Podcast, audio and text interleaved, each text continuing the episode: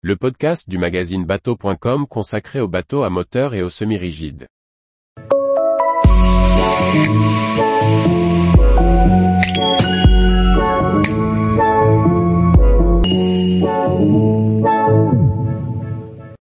Essai en navigation du Windy 34, pas besoin de la motorisation maximum.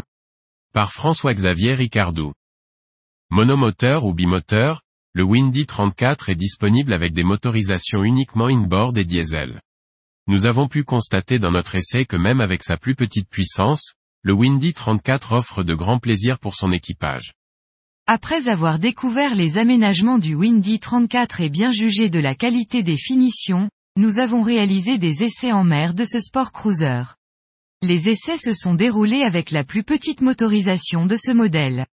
En effet, notre bateau d'essai était équipé d'un monomoteur Volvo D6 de 440 chevaux, un 6 cylindres diesel avec une propulsion Z-Drive. Toutes les motorisations proposées sont en diesel, toujours avec des moteurs de marque Volvo Penta. Elles s'étalent de 1 à 2 fois 440 chevaux, en passant par 2 par 320 chevaux et 2 par 400 chevaux. Avec la plus forte motorisation, le chantier annonce des vitesses maximales de 54 nœuds. On croit volontiers à ces performances, car la carène que nous avons essayée dans le fond de la baie de Cannes a un passage remarquable. Le V prononcé à l'avant assure un comportement sans reproche. La qualité de fabrication joue aussi son rôle ici. Aucune vibration, très peu de niveau sonore, un sentiment de solidité offre à l'équipage un sentiment d'invulnérabilité.